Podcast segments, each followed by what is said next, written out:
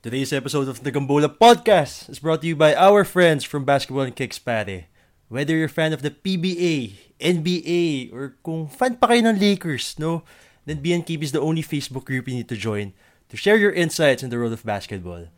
We are also brought to you by our official website, freshoffthebench.com. Again, like us on our Facebook pages, facebook.com slash gambolaph, facebook.com slash fotbench, and probably magla-launch kami ng mga bagong podcast soon. Baka iiwan ko na yung partner ko dito sa Gambola. Uh, we'll be launching a travel podcast, food podcast, any anything under the sun. So very excited kami for those podcasts. Kahit mag-champion Lakers, iwanan mo ko? Ay, hindi. Doon tayo. Doon tayo sa Gambola ulit. Oh, diba? Babalik tayo dyan. so as always, you guys, you have heard, as always, on the line, LeBron James number one biggest fan, si Wee Gamboa, partner. Hello, partner. As good always, evening. good evening. So let's start this. This is the all LeBron slash Lakers episode natin. And Mhm. partner, let's start muna sa doon muna tayo sa good news na LeBron Yeah. has passed uh, Michael Jordan sa third uh, dun sa all-time scoring sor- scoring list for the in the NBA history. So random thoughts agad yung naiisip mo partner. Ano mga naiisip mo ngayon? Uh, it was, it was, for me, it was bound to happen eh. Kumbaga, he's played uh, a lot of games. Uh, I think he's at 1,100, sev- 1,120 I think ah. Tama ba? So, you know, the accumulation of his stats, it's like stats on steroids. Uh, you know, he, he's very capable of scoring anywhere inside, outside. So I'm not really surprised that he, you know, he surpassed Jordan. Up next on the list is Kobe. So he's, he's probably gonna pass Kobe next season. Oh, actually, partner, yung, yung very impressive for LeBron James was that when he entered the league, di ba kasabay niya sila Carmelo Anthony, sila Chris Bosh, sila Dwayne Wade, and he wasn't really the scorer type eh. Everyone was saying na ito yung all-around team player. In fact, ang comparison pa nga kay LeBron James during uh, his time or during his rookie year was that he's going to be a Magic Johnson type. So, for him to surpass one of the greatest scorers, or if not the greatest scorer himself, is truly an amazing accomplishment. And actually, tinignan ko nga din yung mga stats niya and LeBron has surpassed MJ in points, rebounds, assists, and I think um he has done it uh, what? Ay, hindi, mas madaming games siyang nalaro eh, no, compared kay Jordan. Yes, eh. yes, definitely. No? Mhm. So uh, your point is, uh, you know, he, he's not a scorer in your opinion, but but still was able to uh, beat Michael Jordan in the top uh, four uh, all-time leaders in points, no? Yeah. But in, in my opinion, partner, I, I don't think he's a pass first player. Kasi if you're a pass first player, you'd average more than 10, 11 assists. I think he's a scorer and I think he's a passer at the same time. So I don't I don't really believe that he's a pass first player though. Because if you're a pass, pass first player, you wouldn't average like 16 attempts per game eh. ba? Would, would you agree on that? May may point may point ka partner. Although I disagree on your I disagree kasi when he entered talaga I've always thought na when it comes to the offensive side sa basketball, there there are two types or three types of players. One is the scorer. So sila yung first option. So that's Kobe, that's Jordan, that's uh who else? Tracy McGrady. So yun yung mga first option type of players. Then there are the dominant big guys or yung mga power forwards. So sila Tim Duncan, Shaq, Hakim, Will Chamberlain, Bill Russell. Then there are the wing forwards who who really try to control the game in every aspect. So it's either rebounding the ball tapos kesa ipasa sa kesa ipasa sa point guard. They're the ones that controls the pace. Then they are the ones who try to make the right plays. And I think on LeBron James' part, uh, what yung yung ano ko, yung argument ko lang sa kanya was that sa kanya lang may hawak ng bola. So he doesn't hindi siya yung first option per se na hinahanap siya ng point guard. He is the point guard of the of the team. And sige, yeah, sabihin natin tama, may 16 attempts siya per game halos on his career so that could be that could be equivalent to a scorer. Pero when you look at his uh, build yung uh, of his game, talagang ano siya eh, all around magic type yung nakikita natin eh instead of comparing him to Kobe and Jordan eh. And that's why hindi ko naman sinasabi na ano no, hindi ko sinasabi na goat na siya. that's going to be Aha. that's going to be for another podcast. Pero just the Yeah. fact lang that he is one of the top uh, four all-time uh, scorers in the league is a testament to yung build of his career niya, yung yung longevity niya. Saka The body of work. Yeah, the body of work talaga. Da- yun yung ano ko for LeBron. Uh, by by that logic, partner, I think he's a scorer. He's, he's a scorer, no. Yeah. The the players that you you mentioned, sila Tracy McGrady, sila Kobe Bryant, they are natural scorers. There's a difference, eh. There's a difference between a scorer and a natural scorer. That's what uh what what like what Chris Broussard said uh, earlier or yesterday in his podcast. That I think LeBron is a scorer and parang ang ang first option is, is to score and yung first, second option niya is to pass. Parang 1A, 1B. Okay. Parehong first option niya. Yeah. Yeah, there you go. Okay. So may, may point partner. Pero um sige, let's move on naman sa Lakers. And I think uh, again, no, bago natin i-end lang 'yon. Let's agree na lang it's, uh, it's a very impressive thing for LeBron to do na to be in the top 4 na rin. Just to surpass his idol, kumbaga. And some one of the players that we have been comparing him for the past 16 years of his career or yung talagang buong career ni LeBron James. We, we have been setting Jordan as the standard of greatness talaga and to pass Yes. him in one of the major things na nagawa ni Jordan, eh malaking bagay din for LeBron. Yeah, y- y- not to take away anything from uh, LeBron, he- that that feat is very impressive. Uh, uh, you know, that's that shows how you know how much work he put into his game. Yeah. uh, you know, for him to surpass uh, probably the, the goat Michael Jordan uh, in in year 16 at 34 years old and still going strong, I think Yeah. it's very impressive. Eh well, sige, ano yun na lang natin siya. Um, tawag dito. Do you think he's going to be the number one all-time scoring? Will he beat Karl Malone? with his current pace now, he's going yes, to pass Kobe, ha- eh, no? Yeah, definitely, man, definitely. But uh, with his current pace, yes. But we have to see him. You know, uh, the Lakers announced that they're they're gonna sit LeBron out uh, on back to backs. You know, he's gonna he's gonna miss some games. They're gonna be, there's gonna be minute uh, restrictions. So we have to see uh, his pace in the next coming weeks. Kung masusurpass niya si Carl Malone. Yeah, speaking of the Lakers partner, um, actually, pag napapansin mo yung boses ko, sobrang lungkot eh, no? parang ano lang, parang walang gana. Kasi, Oh, yeah. uh, partner, for the past uh, two podcasts, I have been betting, sinasabi ko sa'yo, we, papasok sa li- papasok ang Lakers sa playoffs and the NBA will do everything para makapasok ang biggest market, one of the biggest players that we have, LeBron James, to the playoffs just for ratings wise. And I have always comp- I have always uh tried to bring up yung 2013 uh season of the LA Lakers wherein we had Dwight Howard, we had Steve Nash, we had Pau Gasol, we had Kobe Bryant, and it was the yun yung time na NBA Finals expectations natin eh. Tapos they struggled so bad during the season na kumba, kumbaga si Kobe yung si Kobe na lang during the second half of the season, siya na rin nagbuhat talaga na in, in return dun nasira yung Achilles niya. Uh, don't ju- you think just the to, Mhm, yeah, go ahead. Don't you think the Lakers learned from that mistake? Uh, you know, you know, in deciding LeBron James to sit out uh, back-to-backs, minutes restrictions, feeling ko natuto na sila from that ano eh. Hindi it's it's impossible for one player to carry a team in crunch time with 18 games left. yeah.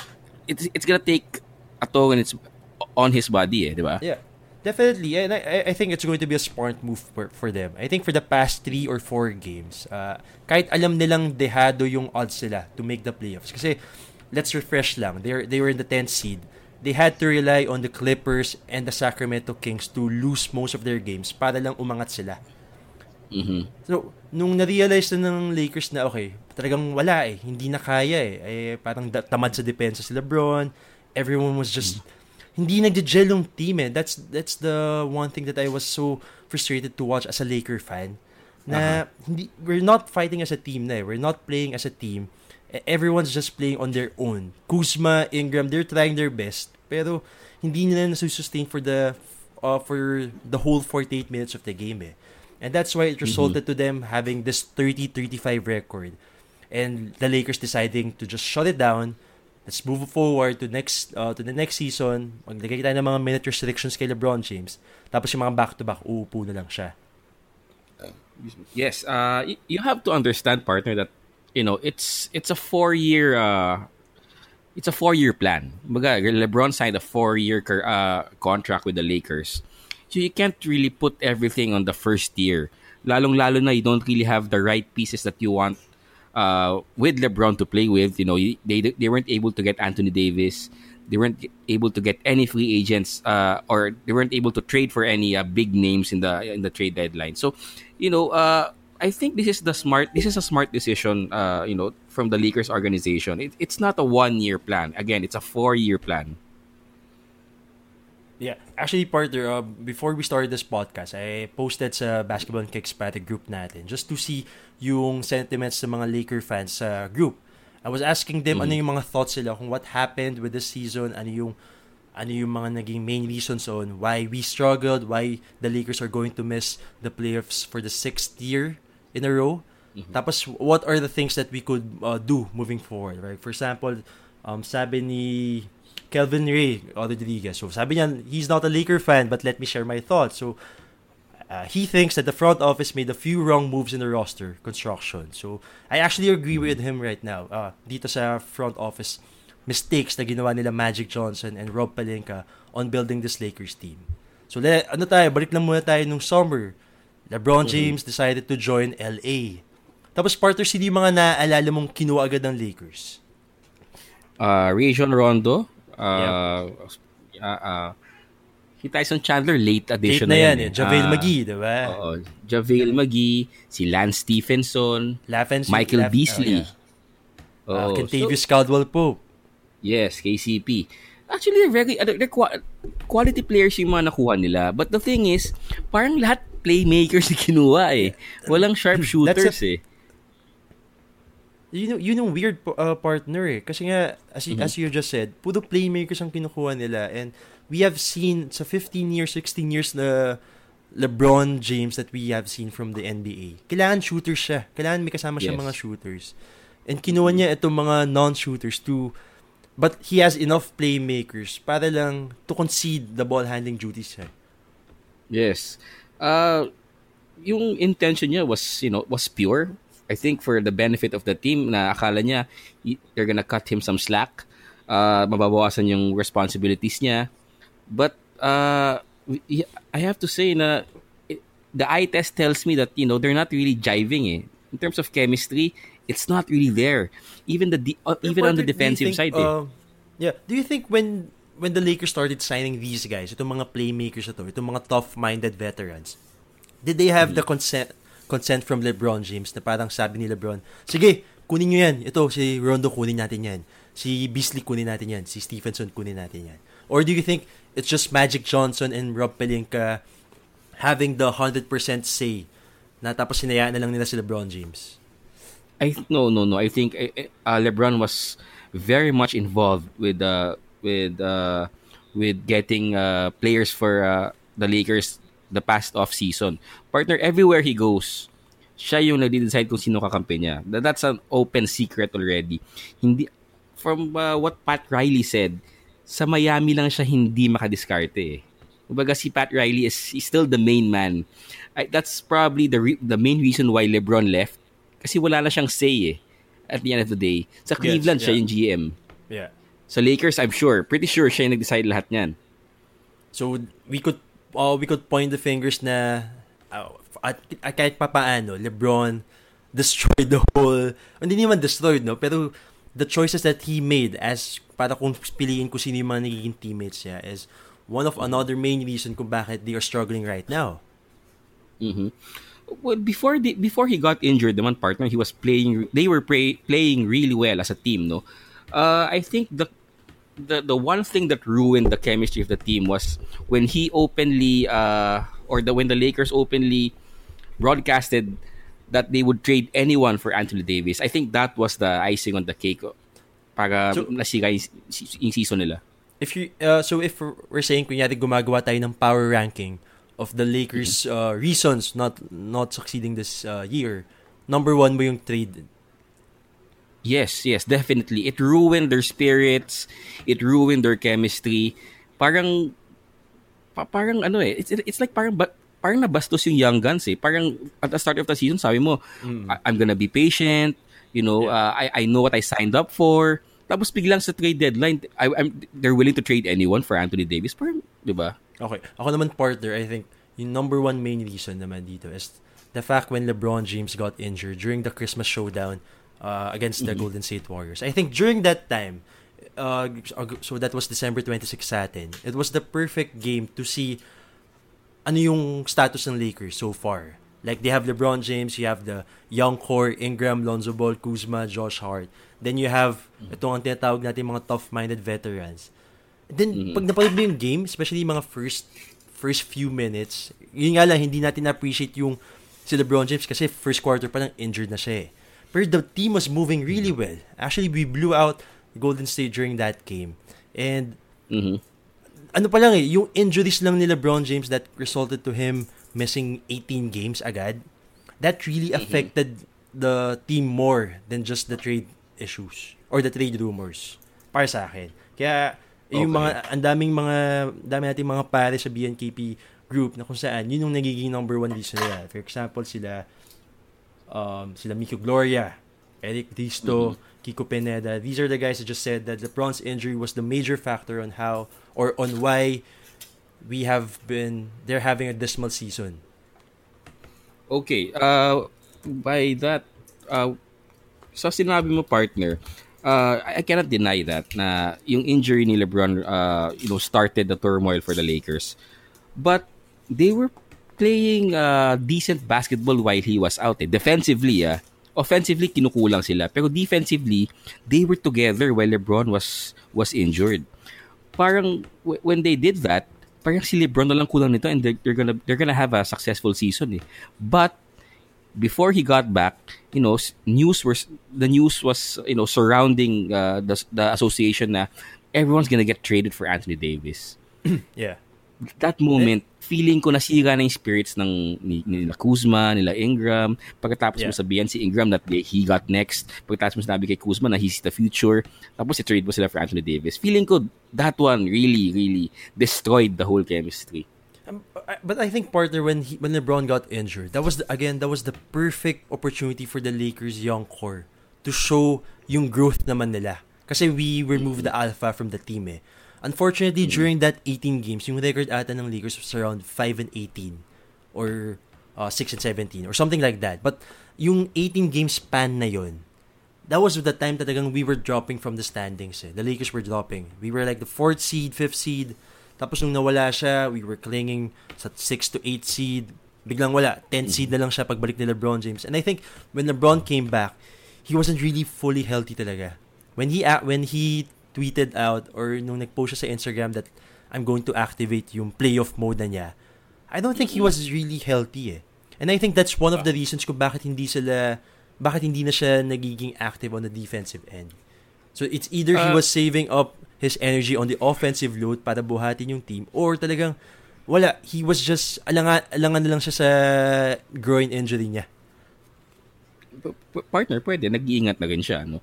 Pero the Lakers were, I think, 7 and 11 when LeBron was out.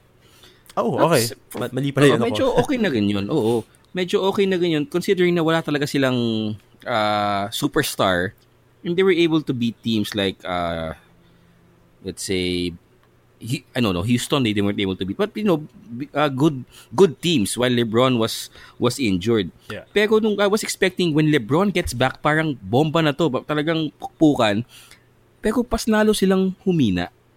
Okay. mainly on the May- defensive may- end, May because- point. May Mhm.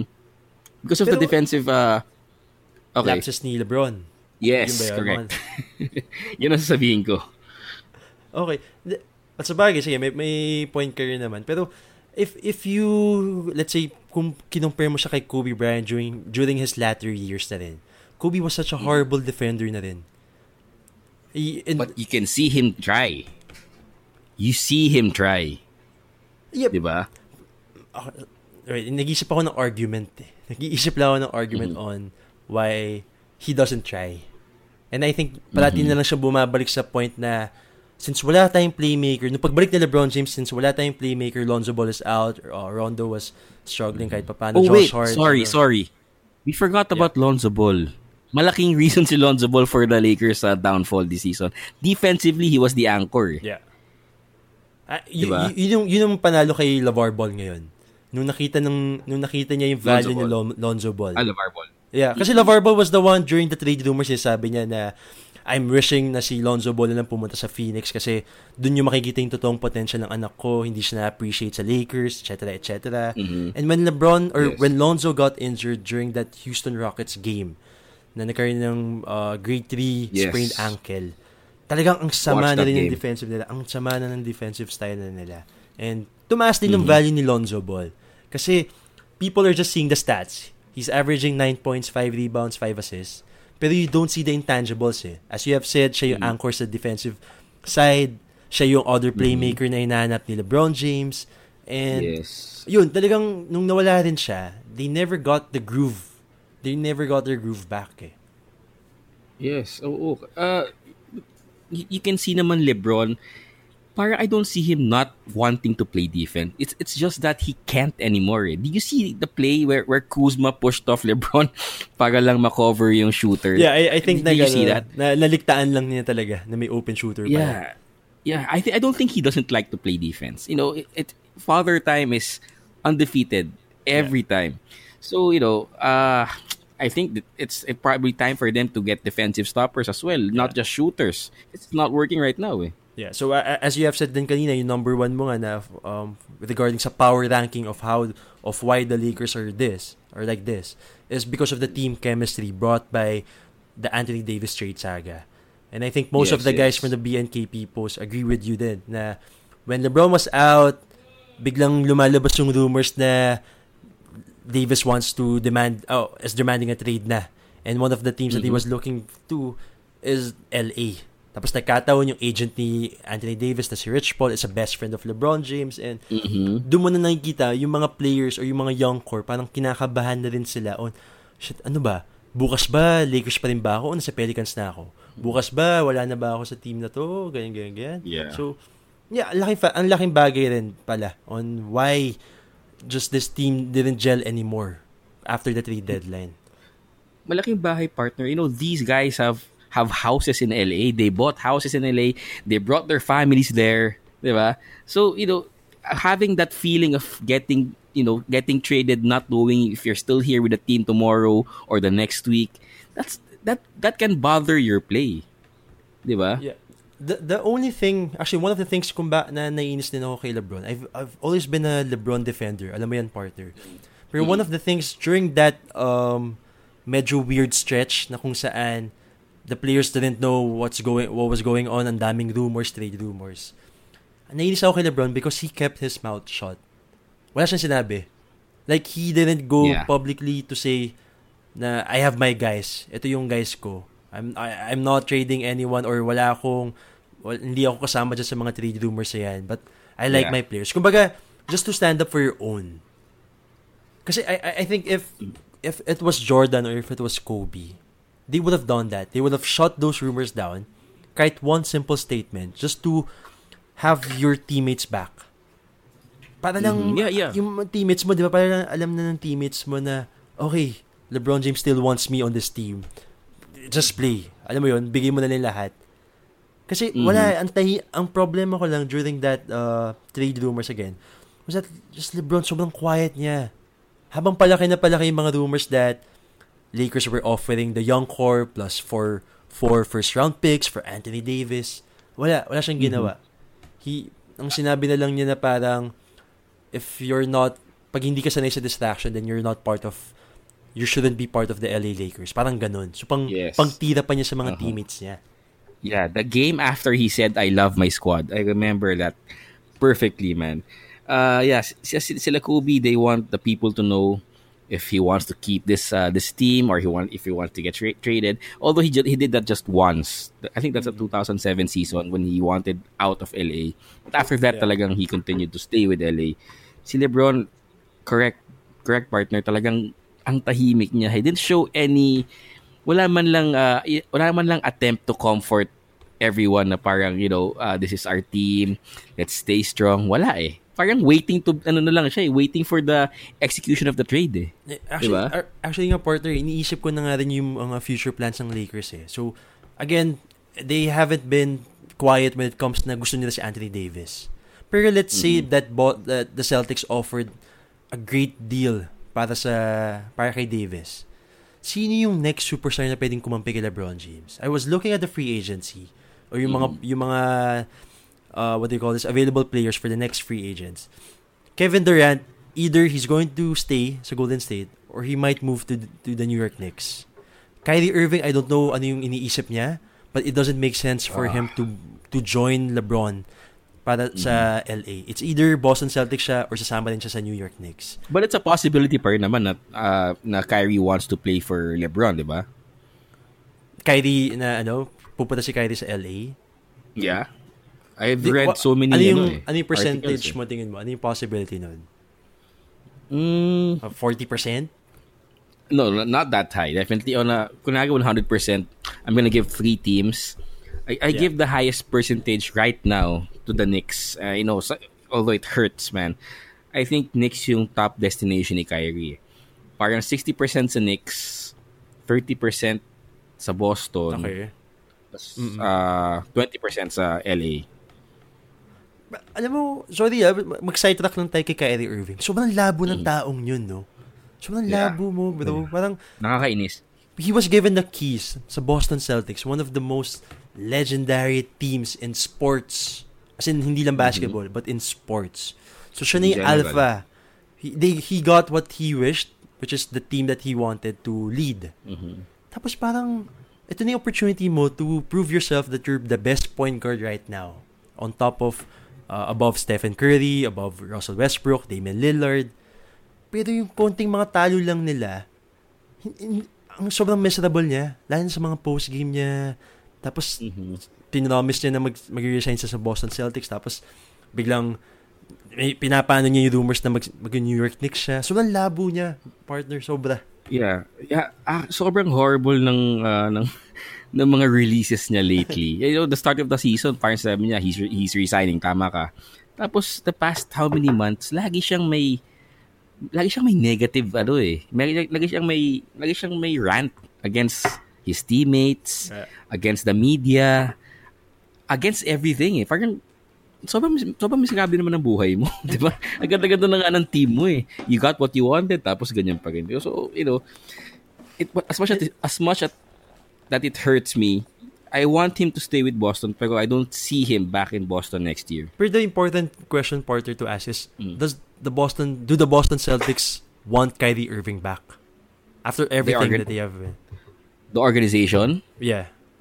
they would do everything, anything to keep Kyrie. The question is, does Kyrie want to stay with the Boston Celtics? Ako, uh, with that naman, I disagree. And I, I think na Mhm.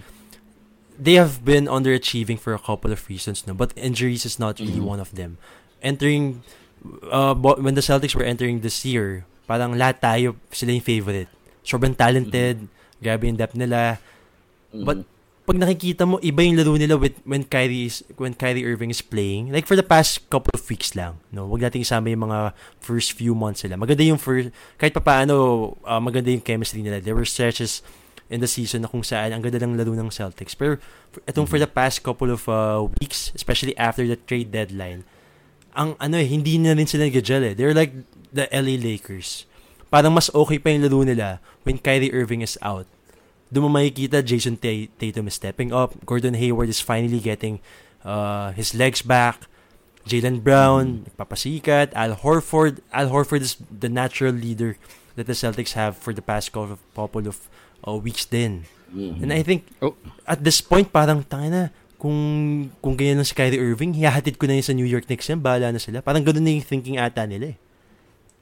Mm, wait, there's a difference between there's a difference between organization and the players. Ah. The organization definitely wants Kyrie Irving to stay because he's a big name, he's a big time player, he's a closer. But the question is, Right. does his teammates want him back? Kaya yun eh. Di ba? Y- Yung akin part, yung organization aspect naman, Kyrie Irving is eligible for a 210 million max contract. So that's five years. Mhm. As an organization, you have seen Kyrie Irving disgruntled sa mga maliliit na bagay lang. And he's not being the leader that they have uh, na naisip nila when they traded for him. So, as an organization, are you going to risk 200, what, 210 million stock for a five-year para sa isang tao na that has leadership uh, weaknesses plus may history of uh, yung sa knees niya. I mean, may mga Injuries. injuries na siya. eh. May mga nagging injuries na siya. Mhm. Di ba? Uh, yun yung organization aspect of it. That's a pretty hard decision to make. Right Yeah. smack right now, no? Pero Yeah. if you get Anthony Davis, if you have the chance to sign both players, Yeah. I'm keeping both. And you know, uh, you will nitpick the players you, can you can release. Nandiyan naman si Rozier. I, I Mm. Rozier for me is ano naman eh, parang madaling pakawalan eh. You have uh, different assets in the within the team. Si si Hayward is very disappointing, and I think I, I, I'm pretty sure naman he's trying to work his way up again. Pero you know, as of now, he's really disappointing. You know, they're not really prepared. Uh, pre- they're not really uh, playing the dynamic duo that they were supposed to be. Yeah. So yeah, your que- to answer your question, I would definitely keep Irving if I get to sign AD. Okay, so you you have KD and Kyrie going to the Knicks. No, no, Going so, sorry, back- not but- AD. AD, AD. Ah, AD, AD. So you, Ah, eh, as you're saying, yung Celtics are going to do everything para na makagbuo nila yung dynamic duo between AD and Kyrie. yes. Sige. In the, Let's go back ah. partner sa Let's go back partner sa off-season of the Lakers kasi ngayon alam natin na playoffs are gone. They are settling in to the off-season na kung saan wala, looking forward to the next uh, year na lang. Tingin mo sino yung mga players or yung mga superstars na pwede nila makuha pa? Lakers? Kasi yeah, Hmm. Good question. Uh, Diba? You know what? Like what Chris Broussard said, uh, mahihirapan sila makakuha ng big name free agents this this summer. Yeah. Kasi tingnan mo, partner, ah. KD, again, nabanggit ko, KD, Knicks, Golden State, Kyrie, Celtics, or Knicks, AD, Anthony Davis, he still has one year left. Pag tinrate siya sa Celtics or kung sino mang team, there's a possibility that he could like that team eh. It's the Paul George scenario eh. Alam mo yun? Na parang pag tinrate mo siya sa yeah. Boston, it's not assured na babalik siya ng free agency. Then you have Kawhi Leonard who might stay sa Toronto because they have been one of the best teams right now. Or, he could go to the Clippers where he could, parang siya na yung magiging alpha naman din doon. Hindi siya magiging shadow ni LeBron. Clay Thompson, I doubted that he leaves uh, the Golden State to play with LeBron naman. Ang, ang, to be honest, part ang nakikita ko ang next na star player or above average player that could join LeBron is actually Draymond Green who just signed with Rich Paul. Mm. Yun lang. uh, Pero aside, Interesting. Di ba? Interesting yun, di ba? Draymond Green. But what does that bring you? You have Draymond Green, LeBron James, uh, what? Brandon Ingram, Kyle Kuzma. It, it, it doesn't uh, it doesn't push you sa top 4 or kahit papaano at least finals contention eh. Which Okay, brings uh, which brings me to the question partner na do the do are the players trying to avoid LeBron na playing with LeBron James?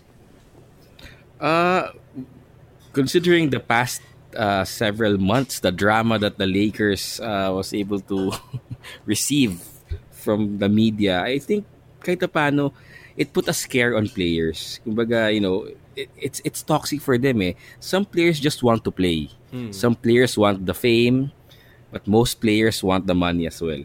Uh, the thing is, sa sinabi nga ni KD, it's toxic when you're Yeah. around, uh, di ba? When you're around the, that particular uh, situation where LeBron is, you know, trying to trade everyone in the team. Yeah. So, yeah, malaking bagay yun for the players to sign with the Lakers. I don't think it's gonna be Hmm. easy for him. It, Yeah. Eh, th- that's the thing nga, partner. Parang, we have four years left. Or, uh, actually, after this year, we have three years left of LeBron James. LeBron James. As a Laker fan, I have been watching the Lakers since 2000. Yeah, since 2000, 2001. So, we have been through um, yung Kobe Shaq. I have seen Chucky Atkins, Atkins being our starting point guard, Smush Parker, Chris Mim, and everything else. Itong season na to, isa sa mga pinaka... Somalia sa Maki. What? Somalia sa Ano yun? Maki. Alam mo yun? or, or sila ano, Solid yun, sila ah. Slava, Slava Medvedenko. Kaya may mga- Yun, Slava. diba? so, uh, yun, so, going back, no, itong season na to, partner, so, isa sa mga top three weirdest Lakers seasons that I have witnessed. Yung number one siguro Mm. yung the Dwight nightmare that we've had. Yeah. Tapos yung isa yung... Akala ko wala nang masasama pa dun, bro. But it's sad to Oo, say, eh. mas masama to. Pero at least sa Diba? Dwight nightmare season, pare, nakapag-playoff sila eh. Although it cost them Kobe Bryant eh. It yeah, cost that's the biggest si nightmare. eh. That's the Oo, biggest eh. nightmare right there. His injury. So that was worse, the- man. Oh, sobrang pangit. So, as in, nasira yung, yung the greatest Laker of all time. Binigay niya lahat. Tapos na-injured siya. Mm. Then probably one of one of the worst din was that nung time na nagkaroon ng si Gary Payton tsaka si Karl Malone. But Mhm. nakapag-NBA Finals pa kami. Yeah, like-final Ang sila, bro. Disappointing- just oh, matchup Disappointing nightmare lang, talaga yung matchup lang. Pistons. Yeah, nun. matchup nightmare lang talaga. Hindi nila Mm. nagawa. But this one, yeah. ang, ang taas ng expectations lahat. And actually, one one of the one of the group members that we have on BIA and KP, sabi ni Jay Magno, coming into this season, most fans understood that it will take time with LeBron coming in. Um, kasi lahat ng mga Laker fans, especially ako, pumasok, nung dumating si LeBron James, sabi namin, okay, ito na kami, playoffs, finals. Kasi, ano na eh, ang hirap na hirap na kami makakuha ng superstar. So when we have one of the biggest superstars, that's, ganun agad yung expectation mo, yung pressure mo sa kanya eh. It's either Considering championship what he or did bust last eh. year. diba? Yeah. Yeah. And- Kaya, I'm sure na-expect ka talaga na the- malaki.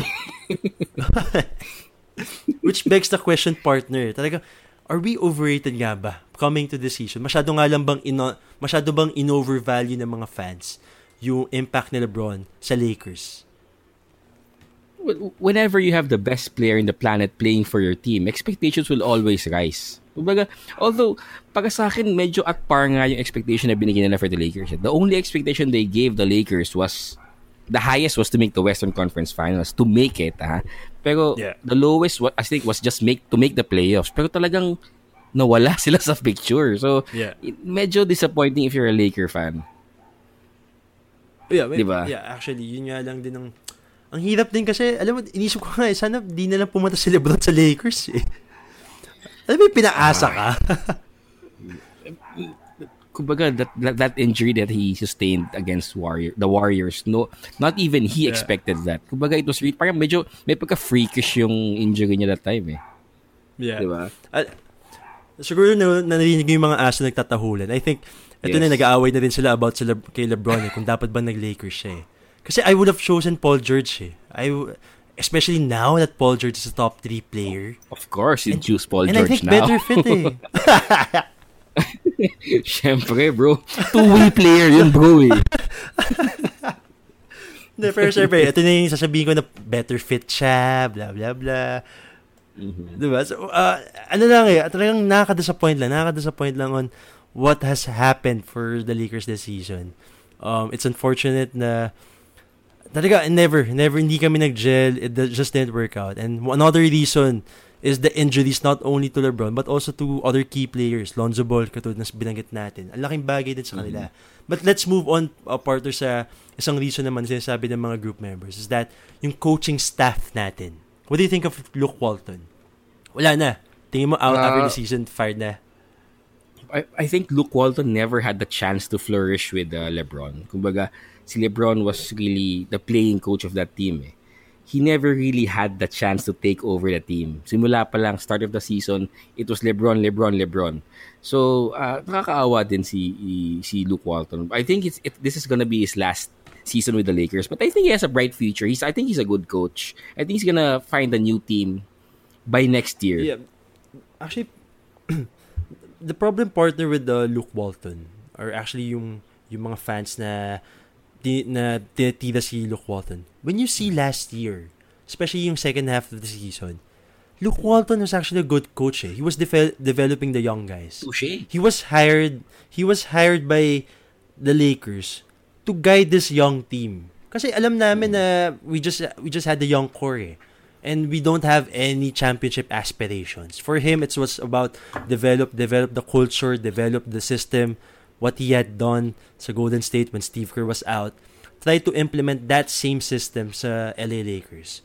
When LeBron came in, talagang nag-fast forward lahat. Hindi na, wala nang develop. Championship na tayo. Either mag-finals tayo or hindi. And that's, yun Yeah. yung napaka-unfair kay Luke Walton eh. I, I think, ang daming fans na nagsabing Luke Walton is such a horrible coach. Pero when you, again, when you have watched Casual him, fans.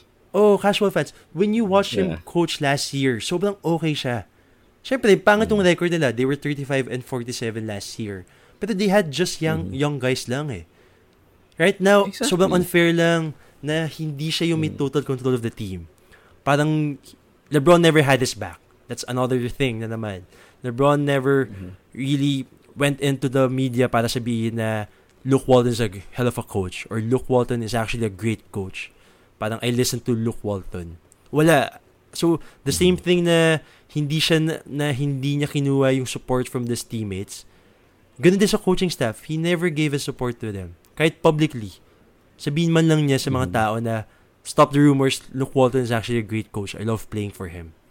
Yeah, yeah. Uh, unlike uh, unlike uh, in seasons with Cleveland, parang minsan nade-defend pa ni LeBron si David Blatt, 'di ba? Pati si Mike Brown nade-defend pa niya minsan eh. Ito Yeah. what ni hindi ko narinig. I never heard uh, Luke Walton's name come out of LeBron's mouth. Never. He never really said the word or the name Luke or Walton the whole year, this whole season. Yeah. So that shows a lot of uh, you know, a lot of disconnection from uh, the head coach and the best player. Yeah, and the actually I think that started during the uh the first part of the season kung saan LeBron was interviewed tinanong siya kung anong tawag niya kay Luke Walton kasi magkaedad lang sila eh. Kung tatawagin ba niyang coach or Luke eh. And I I remember LeBron saying na ande Luke lang itatawag ko sa kanya, hindi coach. So that would could be just like pero alam mo, yung small matter lang, nagpapatawa lang siya. Yeah. Pero when you don't have the respect for your head coach na, then that's just a bad start. And Yeah, uh, yeah. naawa ko kay Luke Walton kasi again, starting the season with LeBron, the biggest player, the biggest star that we have for the past, what, how many years? Tali agad yung Mm-hmm. Kamay years. niya. Oo, for the past 10 years. Tali agad yung kamay ni Luke Walton eh. He had to concede yung system niya. He had to concede the rotations uh, niya. And I think that explains kung bakit ang labo rin ng mga rotations ni Luke Walton. He was only going to play Lonzo Ball 25 minutes. He was giving the minutes to Lance Stephenson. He was giving the minutes to Rajon Rondo. Pinaglalaro niya si Rondo pati si Lonzo. Kasi he was trying to find the perfect team just to comp- complement LeBron eh. Mm-hmm. I, I completely agree on that, partner. Like what I said kanina, uh, Luke Walton never had the chance to prove himself during the LeBron era with the Lakers. Uh, it's you know it's tough to swallow if you're the coach that you know the, your best player does not respect you, diba? Ay, ang hirap dumiskarte you know. It, it's gonna bother you the whole season. And like what I said a while ago, this is gonna be his last uh, stint with the Lakers. Sino tingin mo yung next na ano, coach for them? Ty Lue? Ty Lue is, yeah, I think Ty Lue is the front runner right now. Ah. Uh, uh, several articles I read. Kasi si LeBron, as you know, as usual, hawak niya sa leeg yung coach niya. And kay, kay, kay Ty Lue, mas madali, feeling ko mas madaling hawakan si Ty Lue eh. Parang sunod-sunugan lang ni LeBron. Di ba? Well, they won a championship together. So, you know. Oo eh. Walang tampo eh. Par- part no, how does this everything that we're talking about with the whole Lakers season lang naman. Again, it's just one year pa lang naman eh. Uh, in fact, we haven't they haven't even finished the season right now eh. Pero how Yeah, does this impact the overall legacy of LeBron James? Uh, you know, this does not affect his legacy in terms of being one of the greatest players of all time. Uh, that's that's my opinion. Okay. And uh, you know, in terms of the goat conversation, to quote Stephen A. Smith, there was never really a conversation.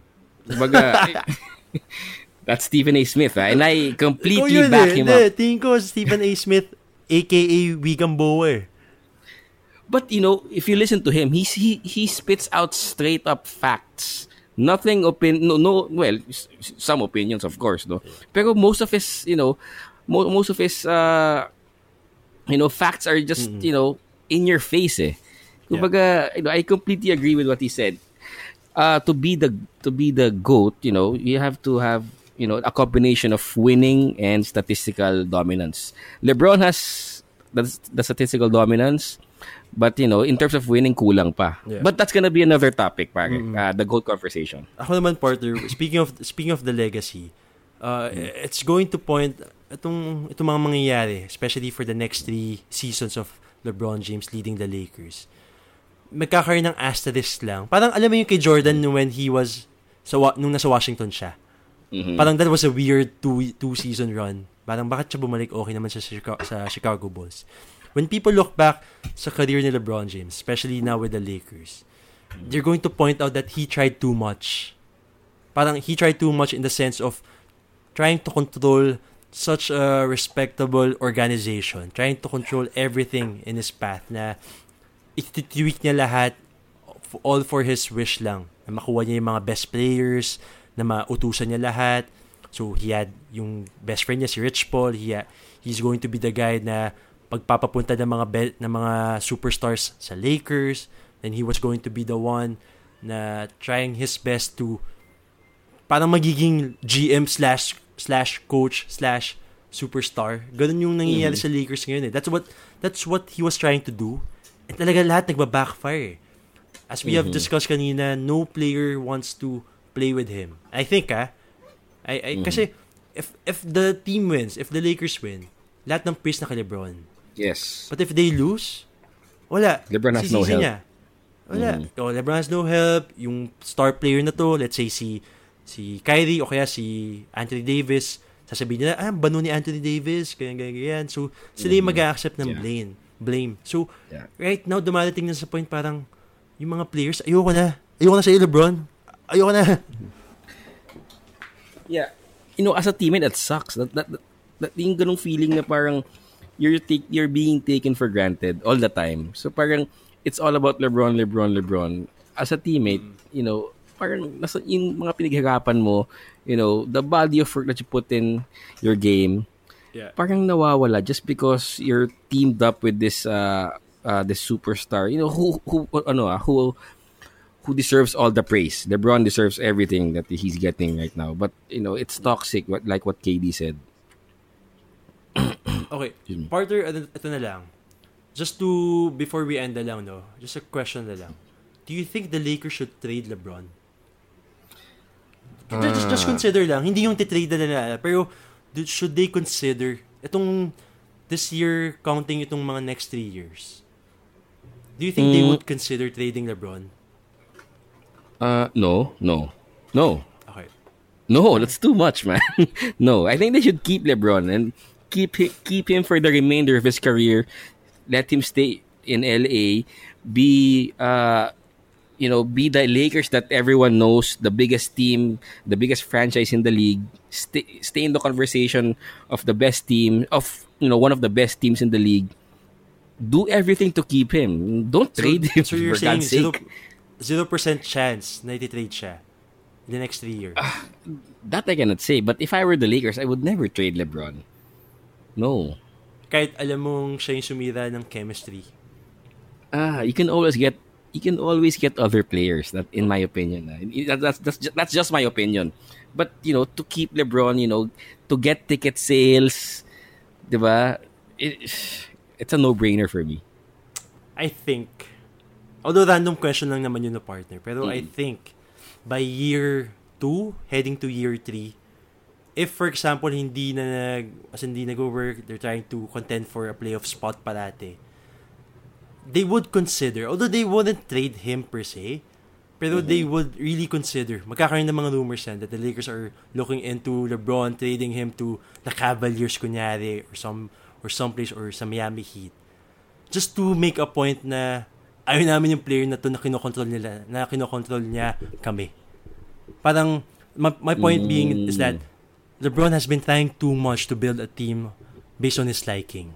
He did it sa Miami Heat. He did it sa Cleveland Cavaliers. And he's trying to do it sa, sa Lakers. And it's just that this organization is bigger than him. They could decide na, fuck, sinira niya, parang sisirain lang niya yung ginagawa natin sa organization na to.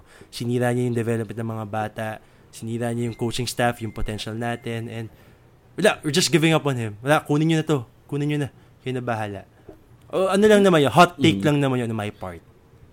Well, I, I can't disagree with your take. Kumbaga, you know, uh, you can you, you saw what LeBron did to this to this to the to the Lakers this year. Kumbaga, it, it's a, it's a downfall mainly because of him. But Hmm. it's as as a basketball fan, it's really hard to swallow or to even think of trading LeBron right now for any player. I mean, he's he's still in my opinion the best player in the liga. Despite his defensive lapses, I think he's still the best player.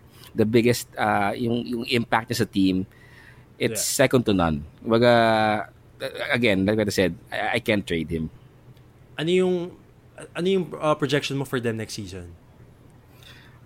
Do they get do they get uh, a superstar or do you think they're just going to fight it out for an 8 spot, 8 seed na lang ulit sila? uh, you know, Magic naman, I think he's he has something up his sleeve. See, I, I think Rondo's leaving. I think one year contract lang ba si Rondo? One year lang sila. One year Yeah. lang sila Lance Stephenson, McGee, Rondo, KCP. So, yeah, I, itong mga madami, playmakers. madami sila makukuha. I don't think a big name would they would they'll be able to land a big uh, name in ano in in, the summer. Pero I Mm. think they'll get they'll ano, they'll get a you know a good combination of of youth and experience. Hopefully naman uh, even though I hate LeBron so much, I never I, I, Sobrang I wouldn't want to wish him naman. understatement yun. Understatement ata yun. I wouldn't want uh, I would never wish him ill naman. Kumbaga, you know, I I would never wish someone uh, someone's downfall. Kumbaga, I, I really hope they get a good player next year. Okay. Players Yeah. with an S. yeah. Hello, partner though, before we end lang, uh, as a Celtics fan, ikaw Celtics fan ka, ako Lakers fan Mm. ako. Such a weird season for us. Such a weird, weird season Yeah. for us. And I guess that's one of the reasons why we love the NBA. Wala, walang, walang sigurado. Talagang bilog yung bola, ang daming pwede mangyari. Everyone was Mhm, saying yeah. the Celtics could be a finals uh, matchup against the Golden State and looks like hindi eh. Mm-mm. Parang mahirap ata eh. Everyone was saying that the Lakers would be in the playoffs and as we have seen, malayo na talaga. Yeah. Sobrang hindi na kaya talaga. Well, kahit na paano may So, chance pa kami. So, there's that. At there's least kayo. At least kayo. that. And we still have next year, bro. yeah. Na worry. lang. Bro, before we end, we would like to thank yung mga nag-participate dun sa post namin sa BNKP. Thank you, Uh, thank we you will very be much. doing this every week. We will be doing this every Mm. week just to see lang din yung mga feedback nyo. We'll try to uh, isama namin yung mga insights nyo sa show. We'll discuss it. Next time, mga PBA naman, mga local stuff naman. Yeah. Partner, do you need to add anything else? Oh, partner, anything maybe we can- non-LeBron, non-Lakers? Yeah. Partner, we can ask the the ano the people in the group of uh, basketball and expiry to if they have suggestions of you know of us making a topic out of anyone or any team. Yeah. Just hit us uh, hit us up in our messenger in our Gambola uh, PH messenger and you know we'll try to answer uh, as fast as we can and hopefully you know we can do this again next week and sana may makapagsabi sa amin ng suggestion and we'll Yeah. do our best Actually, to do it. Oo eh. Actually, partner, laki nga rin yung magiging ano natin, opportunities natin sa, opportunities natin sa BNKP.